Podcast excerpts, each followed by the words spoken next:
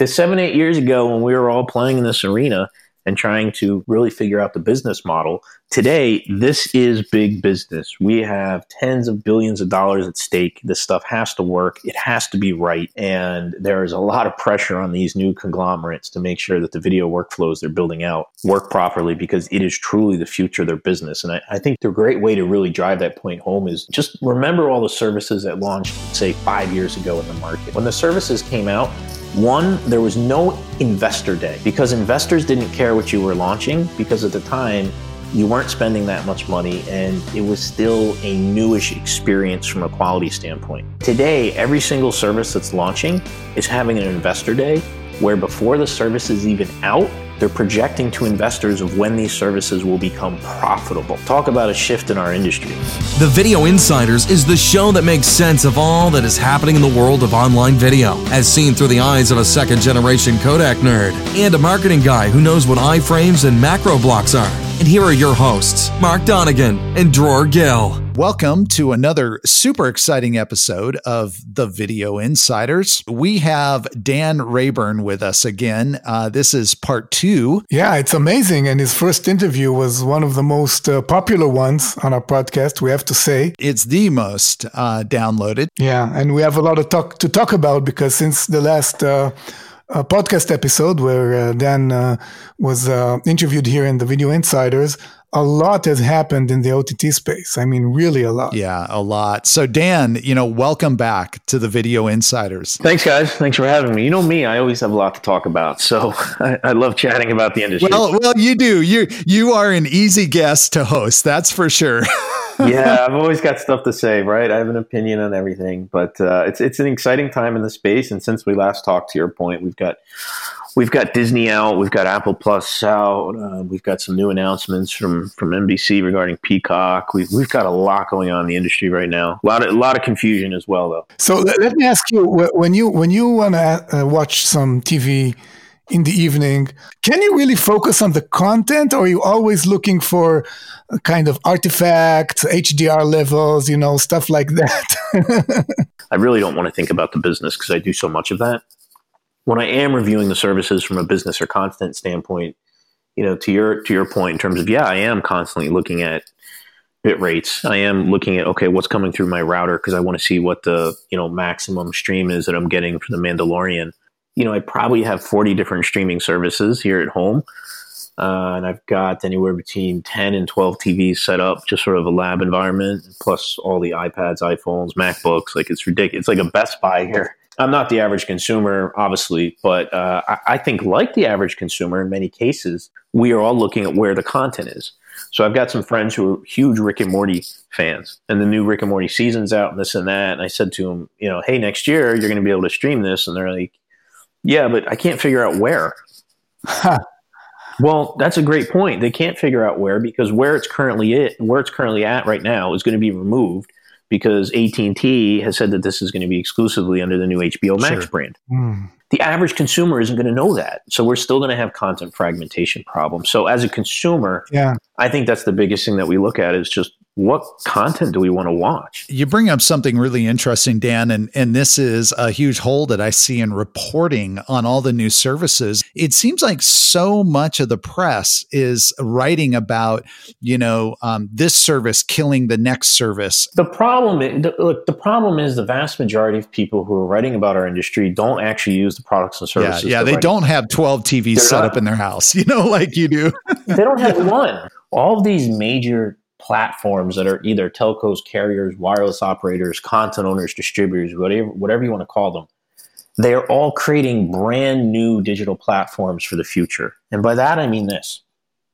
When you think of what's taking place in the market right now with mergers, Viacom, CBS, Pluto, right? CBS All Access, CBS Sports, CBS News, they are now all going to be converging and building out a new platform for all these different products and services. That's one. Now throw in NBC Sports, NBC News, Playmaker, Peacock. Uh, what do they also own? New England Sports Network, one of the other sports things. Throw all those guys in. That's now a brand new stack the ecosystem. Now let's move on to AT&T. AT&T, Warner, Turner, HBO Max, That's now a whole system. Oh, and I forgot Sky when you're talking about NBC. You got to throw Sky in there too.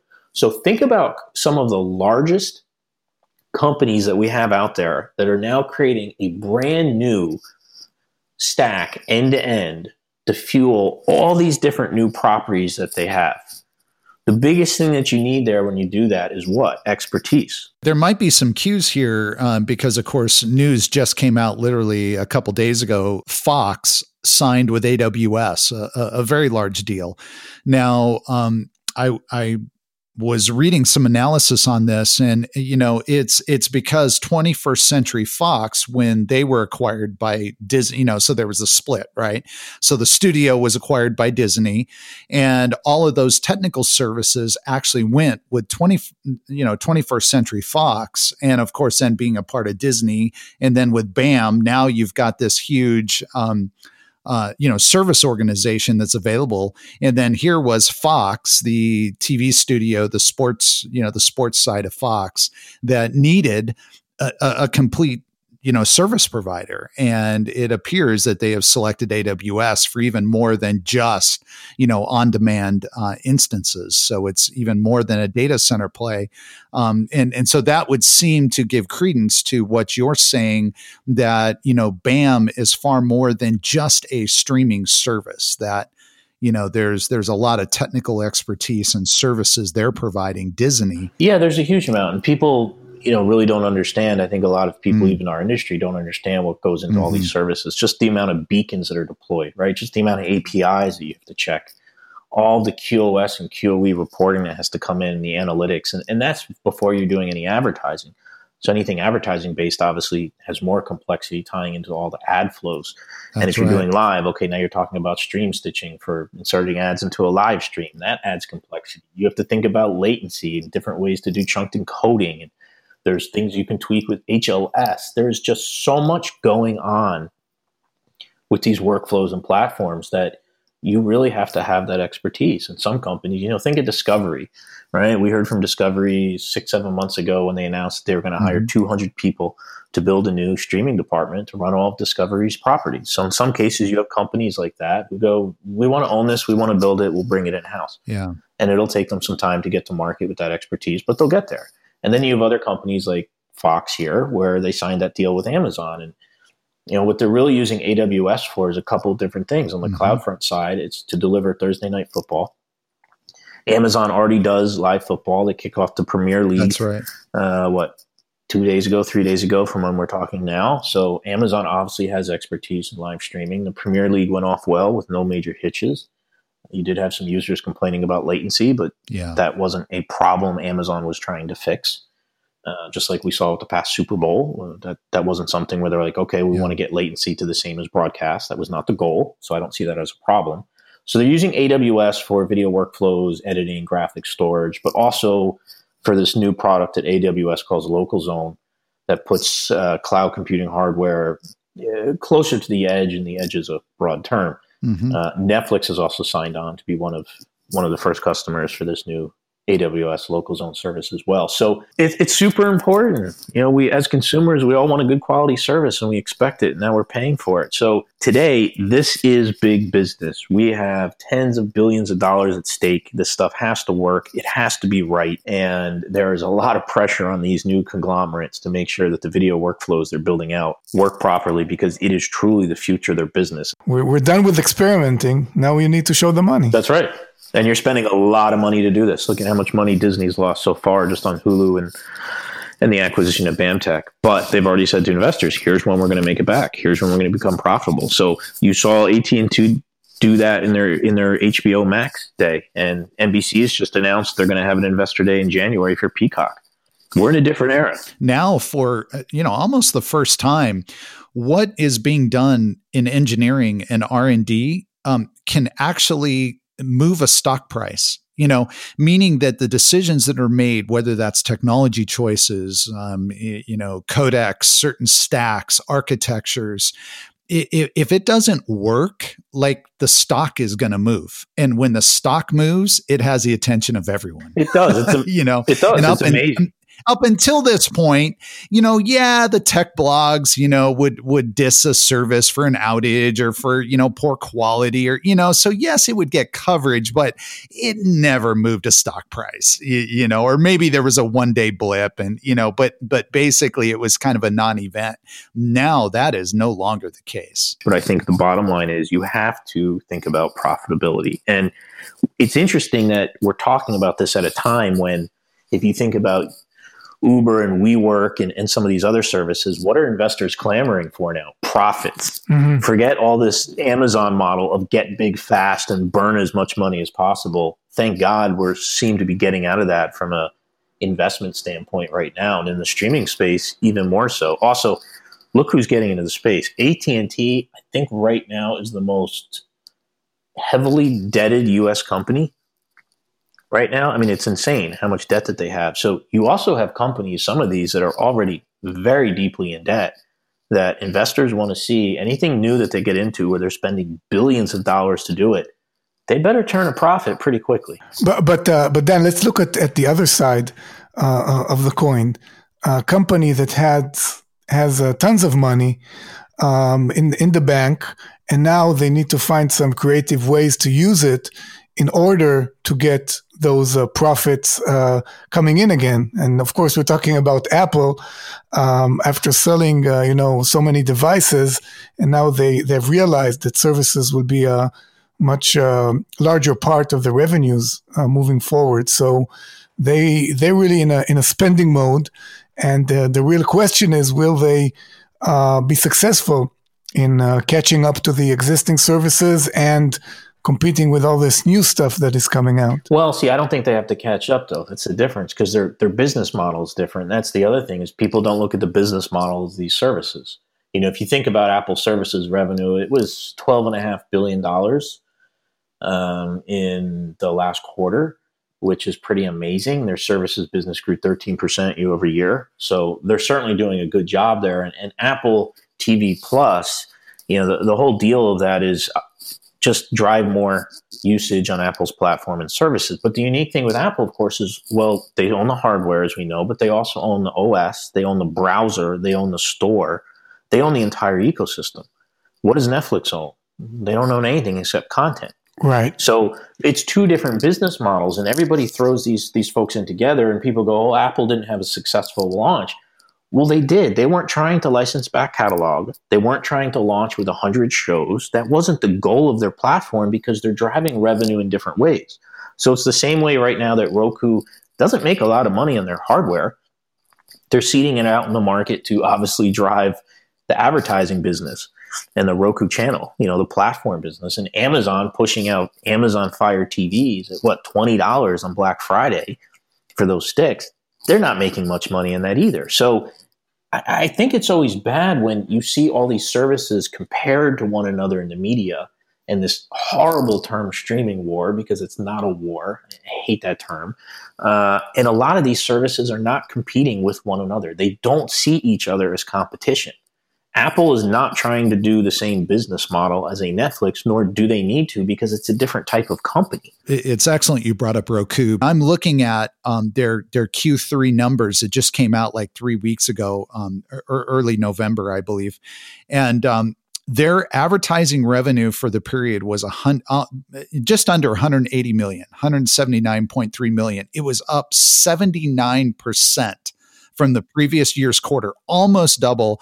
And and and their device revenue was up 11%, so that's good, but it was 81 million. So the point is their advertising was more than double their device revenue you know and and their and their numbers are showing on the advertising platform side you know just tremendous growth and of course that's ultimately what they're really reporting around i mean yes their device revenues are significant enough you know they're reporting that but it, it's yeah. They shifted their business model, right? I mean, Anthony was smart. Keep in mind, Anthony came out of came out of Netflix. That's where the Roku was born. Yeah, it was incubated initially. There. Yeah, right. And that's where they got some of the money from. And and they realized long term. I'd say two things were really smart. In the beginning, Roku realized, uh, Netflix realized they didn't want to be invested in any one hardware company because then they couldn't be Switzerland. They couldn't be neutral.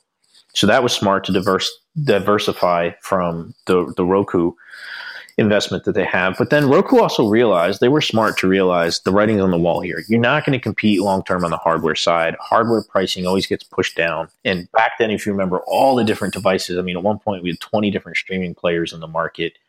It was ridiculous how many were out there. Even Vizio had one. Uh, but then, really, I think what changed was when Amazon came into the market because when we all know Amazon pushes pricing pricing down on everything and we're we're mm-hmm. at a point soon of where I, this isn't official. Amazon hasn't told me this, but I will pretty much bet anything that at some point you're going to sign up for Prime and you're going to get a stick for free. Because at $19 now on Black Friday, this thing is getting close to being free. And if you're in the hardware business, do you want to be competing with Amazon and something like that? Absolutely not. So Roku realized that Roku had to become not a hardware device, but a platform. And the key thing there was obviously them getting their platform into smart TVs, and especially a lot of smart TVs that are, are not the high end ones. Not that TCL doesn't make some good high end TVs, but you know the average Roku enabled TV that's being sold is probably three hundred dollars. Mm-hmm. Hisense, TCL, some of the mm-hmm. others. So they're getting more of them out there, and and that's really what Roku has become is that that platform and their their latest acquisition of the the dataxu. Yeah, dataxu. You know, that's interesting because that is a platform that basically will allow Roku advertisers to better plan and optimize their ad spend across TV and OTT providers. And and that's really smart of Roku uh, because this is the future of the company. You're talking about a company that's doing over a billion dollars a year now in 2019, if I remember that number correctly.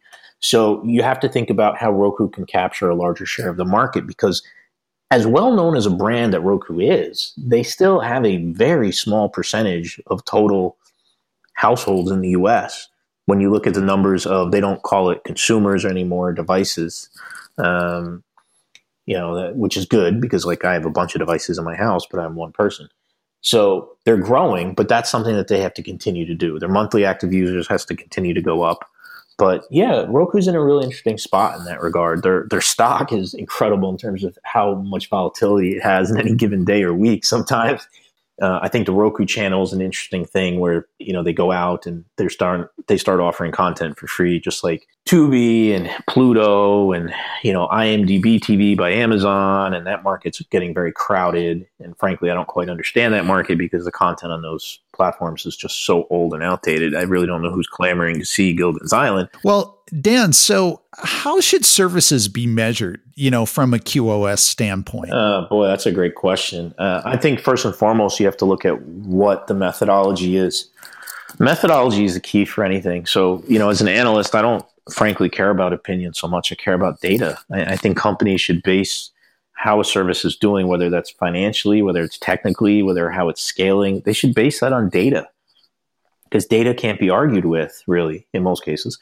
Uh, so I, I, think first and foremost is the methodology, and I think what you have to understand there is different companies have different ways of measuring performance. When I go out and do surveys to CDN customers of how they measure, some go, "Well, I care all about time to first frame or startup time." Others go, "No, I only care about rebuffering." Some go, "Well, to me, latency is most important." Mm. Well, none of those are more important than the other. It depends on who the customer is and what their business model is. So, as an industry, we have to continue to think about these services as as isolated services as opposed to every throwing everybody in this group of oh you're a video service you should measure your video quality this way mm, not necessarily so i think methodology first and foremost is most important i think sharing that methodology is key as well uh, but but i think you should always value a service based on quality over quantity and we hear that a lot the opposite of that in the advertising side where everybody talks about how many ads were delivered. But the question I always then ask is to a brand, would you rather deliver fewer ads and have a better viewing experience? Or do you just care about how many ads you pushed out there? And we have to think about that the same way on services that are not ad based. So I think what we obviously know from consumers, from all these reports that we've seen, and frankly, I don't think we need any more, I don't know why people keep pushing out more reports saying that if the video doesn't start up quickly, consumers are unhappy. Yeah, thanks, we know that. I think measuring quality has to first and foremost come down to what is the experience that you want a consumer to have with your content? That's the first thing. Once you define that experience, now how do you actually decide how to achieve that? Well, there's different ways to do that. We know that some of the basic ones are startup time. We know that customers get frustrated when something takes long to start. We also know rebuffering is a huge issue as well, which is obviously why we use adaptive bitrate encoding, hopefully to relieve those issues. But it's interesting when you look online, you don't see a lot of complaints, honestly, around rebuffering. You see more with just initial startup time. But the biggest complaint you see actually doesn't have to do with the video. It has to do with just getting to the video. Mm. So you're having all these other issues in the stack before it actually gets to delivering the video bits. And those are the things that really have to be solved. Those are the things that really have to be scaled because scaling the video is not that hard for someone like Disney Plus. Disney Plus launches that day. Let's say it was 10 million actual individual subscribers and let's say they were all watching at the same time, 10 million streams across the five CDNs that, that Disney was using, that's that's not a big deal at all. It's 2 million streams of CDN. That's mm-hmm. nothing. Mm-hmm. that's not hard. So people always think it's the CDN. I think when you're determining quality, first and foremost, you have to have a good understanding internally at your company what you think good quality is to you for your service based on your business model, based on your consumers, and also based on the type of device they're watching it on is the vast majority of your content on mobile. And the reason I say that is, as an example, when Quibi comes out next year, it's 100% mobile focused. Do you think their methodology to measure quality should be the same as a Netflix? Because we know everything's going to be viewed on a small screen in short form content for Quibi. It's a different way to measure. I think there's lots of good services out there to help you measure. There, there's there's newer ones coming to the market in terms of what's being measured. You've got services that are measuring how well APIs are doing versus how well streaming servers are doing versus ad servers and ad platforms and exchanges. And then you think of the traditional stuff that's been out there in terms of telcos and carriers, last mile providers, how they're doing, transit providers. When you put all that together, it gives you a much better holistic view of what QoS looks like across the internet from end to end, from glass to delivery. Uh, but we still have a ways to go in terms of really showcasing that. And unfortunately, none of these companies after the fact ever share any sort of methodology and they don't ever share any kind of numbers. You know, I worked on the Super Bowl with CBS this year and I can't talk to the, you know, the numbers I know, but you know, it's too bad CBS doesn't put out from their Conviva dashboard and Mux and all the other services being used here was the rebuffering rate because you know what? It was really, really, really low. Like, why not put that out? It shows a great quality service. You made a good point earlier that it's very interesting that now uh, all these big companies are actually staging investor days uh, or investor conferences around their services, which is like has never happened previously. I wonder if this methodology is going to begin to make it in you know, to some of the public disclosures, you know, in some way. Sounds great, but come on, if you deal with investors, you know that you start talking even bitrate calculations with them and they can't figure it out. right? I mean, so no, in, investors aren't worried about that stuff. They don't understand it. Um, I mean, it, it's amazing how many people just just on LinkedIn alone, let alone the media, was comparing the success of Disney Plus based on the metric of when Netflix launched. And it just it boggles your mind, right? Because I stuck up on LinkedIn just real quickly, and this is all factual information you can easily look up, which you know the media doesn't want to do. The year Netflix launched, there was only 34 million iPhones in the market. That's it. Now, smart TVs didn't exist at all. And two years later, in, in 2012, only 12 million were connected to the internet. And at the end of the first year of Netflix, Apple had sold 7.5 million tablets. So now you're going to compare Disney Plus launching in an era of over a yeah. billion iPhones alone, and I don't know how many Apple iPads, smart TVs, and you're going to compare that and go, we've now deemed this a success because it's beaten something that launched nine years yeah. earlier. Yeah. Yeah the, the methodology is flawed. Forget bandwidth. Yeah. I mean, bandwidth back then compared to now, it's night and day. I was I, I, I was there. I was there. 2007. We were just launching Vudu, and you know, on a dedicated set top box because that was the way that we could bring a guaranteed experience to the home. You know, it wasn't because you know Vudu's you know wanted to be in the hardware business uh, and ultimately you know the company of course pivoted you know to an app on devices but Um, I can I can remember having to think that that the average broadband capacity in the US in most markets was around two megabits. It, it was a different time you, you, comparing something that long ago. But here's the biggest thing the media doesn't write for accuracy, like we talked about before. They write for one thing headlines. So the moment you say this kills Netflix or this crushes Netflix or this did better than Netflix, what happens? People click on it because everybody's heard of Netflix because the only way these guys make money is page views. So that's a whole different discussion we're not going to get into because that's a whole different podcast. But the entire model for news on the internet is broken and has been broken for years when it's based on just here's how many page views you have so let's cram out more articles that are 800 words or less instead of actually telling a story. So I think it's uh, I- interesting you know to talk about devices and and since we are talking a little bit about history now you know there was a time where it was really critical that you got your service on a device. And i'm kind of you know using air quotes there um, because if you were on a device that was widely sold then you, you know you had um, uh, you had an ecosystem you were a part of now with SDKs and APIs, and, and it's far more ubiquitous, you know, HTML5 apps and, and things like that, you know, with the app stores being clearly defined.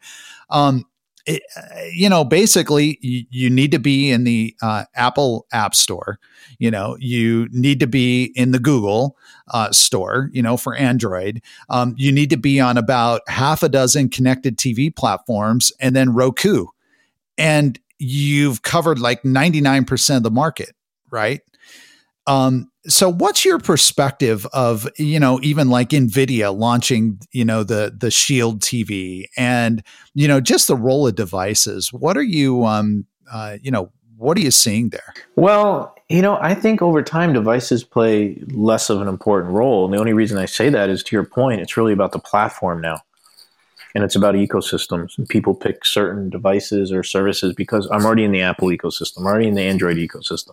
I already have a you know an Xbox One. Typically, people who have an Xbox One, it's they're not going to then go out and buy a PS4 just because of a new service. So what we've seen over the years is no longer have services launched with exclusives on platforms like we saw when HBO Now launched. It was only available for the first 90 days on Apple TV. That's actually a disservice to the service it's getting in fewer people's hands. So I think the devices we have in the market, I don't see that changing at all, right? I think you have the major devices between Xbox, PlayStation, Chromecast, Apple TV, Roku, Amazon. Uh, who am I missing? Those are the seven major ones I look at. Something like the Shield TV, which now has two new models from NVIDIA, which I've, I've tested and played with. Yeah, it's a good device because it's super fast and – the fact it's built on Android, you know, you, you can go in there and you can install a Plex server on it, which works really well. It's a great device for Plex Media Server. Uh, but who's NVIDIA really targeting with a device that's $200? Uh, people who like a nice design. I mean, look at the Shield TV. It's a cylinder shape. It looks exactly like the Rock Roku SoundBridge. Come to think of it. yeah, the low, so the lower end model does. That's the yeah. one that's 149. The 199 yeah. model, which has storage in it and uh, two USB ports. The original one you're talking about has no USB port, so you can't add additional storage, which is kind of a problem. Uh, you know, at $200, you're really targeting the person who wants to build something at home Sure, who, sure. Who, the enthusiast, right? That's who you're targeting. I think that's great. Like, there's nothing wrong with that. But I, you know, I question like, is that Nvidia's core business? No, it's not. But since they're making the chip inside, I get it. Their cost to produce that hardware is probably much cheaper than others because they're not paying for the chip since they own it. Um, but I don't think the hardware changes going forward. I, I do think we've seen an amazing amount of progress with smart TVs over the last five or six years they actually work. Um, if you remember yeah, five or six years right. ago, you never wanted to launch an app on your smart TV because you didn't know how long it would take to load. Now they work really well. They're pretty seamless. I mean, the new LG device that I just got, the, the remote's really well thought out. It's smart. Uh, it's clean and simple. There's not a lot of bloatware on it. That's the other thing is a lot of these smart TVs used to have so much bloatware, especially Samsung. They've gotten much better with re- reducing that, with removing what used to be mandatory ads. So I think the smart TV has gotten much better there, and I think for a lot of people that continues to be a device that grows down the line because it's it's all integrated into one, and that's also part of the the the reason Amazon came out with the Cube and now the second generation Cube. You know, really cool device that is voice based and will automatically, when you say turn on Hulu, will know how to change your input, will know how to turn on your TV.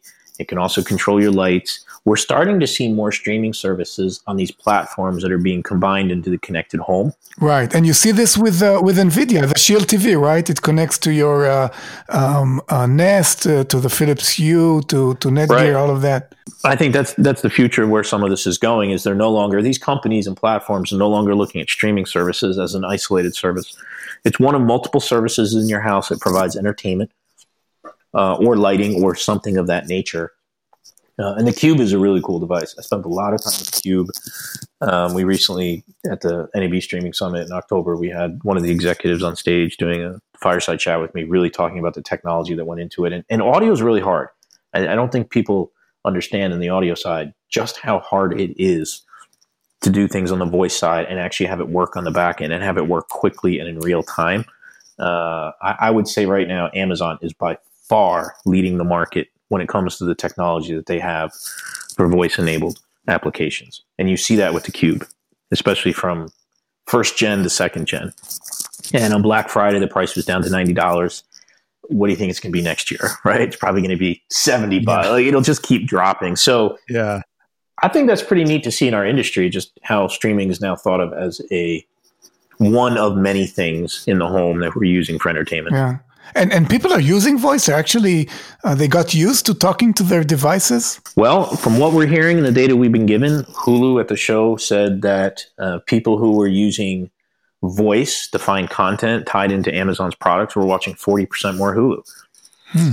And it makes sense because people know how to use their voice and they know what to say. When you're doing a, a search in um, one of these services, do you put in the title? If the title's not perfect to what you put in, do you still get the right results? Many times, no. Whereas with your voice, it's much more natural in terms of how you're going to search for content. The LG remote you mentioned earlier, it has like a single button, then you talk to the remote and it automatically searches on all the applications that you have installed on the TV and finds uh, content. Yeah, it's very simple. And also, if you don't want to do that, the pointer system is very simple. If you don't instead want to have to type stuff in, they give you flexible options, which I like. As consumers, we all want options. Yeah. And I think options are good. The downside to options obviously is too much choice. Side, too much choice, too much confusion, not sure what the business model is. And that's why a lot of consumers are going to jump amongst these services in 2020 because when you can try them for a week or 30 days, why wouldn't you? Well, Dan, uh, I know you were telling us before we started recording about something really exciting you're doing at the NAB show um, around devices. So, um, why don't you tell us, you know, what you got planned? Yeah, so this this is pretty cool, um, and we're going to have some we're going to have some information on the website up pretty soon, and you'll see me announce it sort of everywhere. But one of the problems I've always seen at conferences talking about our industry is we're all there talking about video, but nobody's showing it. Good point. We're talking about devices, but nobody's getting hands on with them. Nobody can see these platforms in action. And the three of us on the phone, we eat, sleep, and breathe this industry. So we see all this stuff, we use all this stuff, but we're not the average consumer. We're not the average industry participant. So my idea here was the NAB show is is the largest collection of people in the video world. Maybe not all streaming, obviously a lot of traditional broadcast, but those are the people we actually have to educate even more than people in our industry. So what we're going to do in April is for anybody who walked into the North Hall lobby, if you remember, there wasn't really much in the North Hall lobby. There's some little booths and some other things. Well, we're going to take over the North Hall lobby and we're going to call it the streaming experience and we are building out 12 living room style uh, seating with large screen TVs. And on every single TV in all 12 locations is going to be Xbox, PS4, Apple TV, Chromecast, Roku. Uh, what did I forget? It's basically going to be every hardware device in the market today of the seven that we talked about earlier. And then on each one of those, there's going to be 50 different OTT platforms you can test. And these will be pay services. These will be AVOD services. These will be authenticated services. Think like a CBS Sports or something like that. And any attendee to the NAB show can walk right in and say, you know, I really wanted to see what Netflix HDR looks like here compared to uh, you know, Amazon HDR, or I want to see what bundling of content looks like. I want to see what UI and UX is compared to these services. I want to see how the ad supported services are doing pre roll. I want to see what live sporting personalization looks like. I want to actually test an Amazon Cube and see how good it is in terms of understanding voice recognition. So we're calling it the streaming experience. We're going to have it out for three days. It's going to be a place where people can also just come to get questions answered about these platforms. I am going to personally have my folks manning every single one of the stations. Uh, and in addition, we're going to be giving away every single piece of hardware that we are installing during the event. We're going to be giving that away after. So it's about $10,000 in gear, not including the, t- the TVs, which those are rentals, but everything else uh, that we're buying, we're going to be giving away. So you're going to be able to get into some amazing raffles for some really good gear. And then in addition to that, we are also going to have uh, a location in the middle of that area, the streaming pavilion, uh, sorry, streaming experience, where you're going to be able to also test these streaming services on phones and tablets. Oh, that's awesome. And because yeah, we have to bring right. that experience that's in right. as well, right? We, we can't only think large screen. And if all works out, hopefully we might even have – 5G demos. So these services working across oh, 5G. So think of every service in the market, you know, all the live linear services, the on demand services, the free services, the authenticated services. I basically challenge people to come to the streaming experience and find a service that we don't have on on those devices. And we'll we will have services from other countries. It's not just going to be the US. I won't have everything, obviously. There's there's some of these services that only work based on certain geofencing in certain locations. But we also already have some OTT providers who are saying, hey, we're going to give you special accounts so that the services work for you as a demo, even if it's not available in that region. So we have a lot of OTT companies that are working with us. We've got some that are partnering with us on a sponsorship level to really promote their service.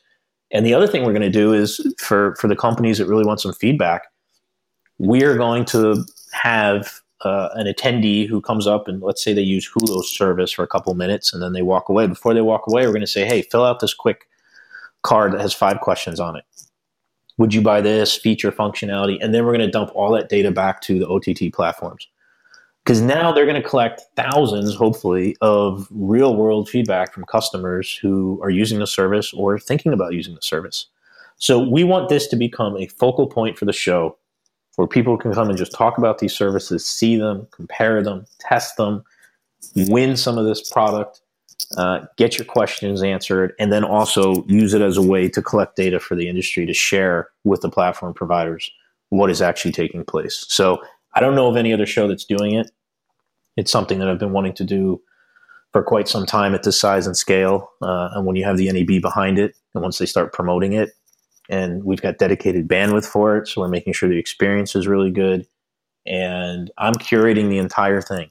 So I am going to make sure everything works beforehand. We're there days in advance. I've already bought all the devices for the for the event four months prior. Right? We're, we have like it's about 2,600 accounts you have to set up across all the devices it's a big undertaking. This is this is serious, but uh, this is going to be a good, as we're calling it, experience. So whether you're in the advertising market and you want to see what ads look like, or you're in the compression business and you want to look at artifacting from one service to another, you want to look at 4K and lighting and HDR. You want to come. I think UI and UX is super important. So all those people that come to the NAB show that are doing design around creative UI and UX will come compare how they work and work between mobile and larger screen. So really, whatever industry you're in, and the NAB gets a lot of different people from different verticals and industries and regions of the world. This is going to be relevant to you in some way, shape, or form, and you're going to be able to see it free of charge. This really sounds amazing, Dan. It's kind of a combination of a, of a playground that everybody wants to play with, and also a way to experience uh, all of this a test, yeah. right? A, sh- a right. Shootout, and and the way to experience uh, a lot of things that you don't have access to because nobody can buy all of that gear and get access to all of those services at the same time. So you can really come in and experiment and see video quality, as you said, UX, advertising integration, everything, and also be able to talk to to people who are who are experts in this and can uh, walk you uh, uh through it. And the fact that you're feeding back the information and uh, the comments from uh, from the visitors, you know, back to the services, is is really a, a, great service to the industry because then you can finally get those comments and uh, and information back. And, and we're also going to share it with the industry as a whole. We're definitely going to share here some of the highlights we've seen from what consumers have been saying. And, and the other way I'm looking at this too is it educates two other portions of the market that are really important. It educates the media because now what's going to happen is when somebody wants to do an interview with Hulu, who's speaking at the show and you know wants to talk about the platform, somebody from Hulu is going to be able to walk them to the streaming experience and actually show it to them, which means hopefully they actually get the coverage accurate. So it's really important that the media sees this stuff. And second, the other market that we have at the show is investors. There's a lot of investors at the NAB show, institutional investors, and they don't get to see this stuff. So when they're making predictions about stock and about revenue and loss and capex and opex and all these other things that they use to determine success or failure of companies, the best way to do that is to actually see the product in action. So now you're also going to have investors who are going to be able to get hands on with this stuff, even from a high level, which is going to benefit them. So I think overall, it just benefits the industry, it benefits the platform providers, the consumers, the media, the investors. Those are really the five vertical markets that I'm trying to target. We need something like this, um, you know, as an installation permanently somewhere. Yeah, uh, maybe. I mean, I'm doing this with the NAB, and that's that's the exclusive you know group I'm working with now. I'm certainly not going to bring this to other conferences, but this is something that you're going to see now moving forward at an NAB show in Vegas for sure. Uh, New York is much more difficult to do this only because of union, some other some other rules around that. But uh, in Vegas, this is you know this is the NAB also planting a stake in the ground, going, listen, you know, last year you walked into the North Hall lobby and it was still so much of a focus on broadcast and traditional TV. Well users are in for a real, you know, wake up when they walk in this time and go, wow, what is all this streaming stuff? This is an amazing service that you're providing, Dan. Uh, and we're going to promote it and, and encourage everyone, uh, you know, our customers and those that are in, you know, in our sphere of influence uh, to check it out you know, really, because this is this is amazing. I'm excited for it. It's a lot of work and it's a huge undertaking. It is a lot of work. Yeah, it scares yeah, me at times yeah. just because to do it right, it's it's a lot of work. Um, but I'm I'm going to have a good I'm going to have a good team. I'm going to be flying in some uh, some of my uh, buddies from the special operations community who are who are tech guys, and they're they're going to come help man the booth and whatnot. And uh, it's it's going to be a good three days. Well, uh, Dan, uh, this has uh, been yet another amazing interview. Thank you so much for coming on the Video Insiders. Thank you for having me again. As you know, I can talk all day about this stuff, so it's a good thing you have to edit this down into something shorter.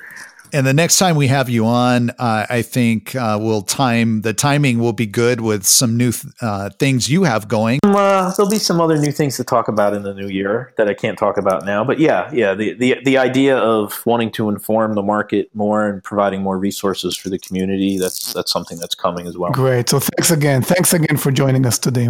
Thank you, guys. Thank you for listening to the Video Insiders podcast, a production of Beamr Limited. To begin using Beamr's codecs today, go to beamr.com forward slash free to receive up to 100 hours of no cost HEVC and H.264 transcoding every month.